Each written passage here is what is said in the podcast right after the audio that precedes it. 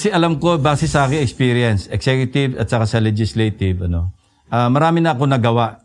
At ito na yung huling ah, hura, sinasabi ko sa aking ah, serbisyo sa buhay. Ano.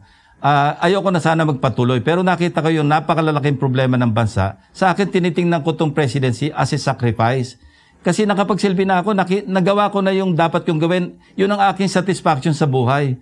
Ano, at matino naman yung aking ginawang pagsiservisyo. Pero nakita ko yung napakalaking problema at sayang naman yung aking, ah, sabihin ko na yung track record, ano, ito yung pagmamalaki ko.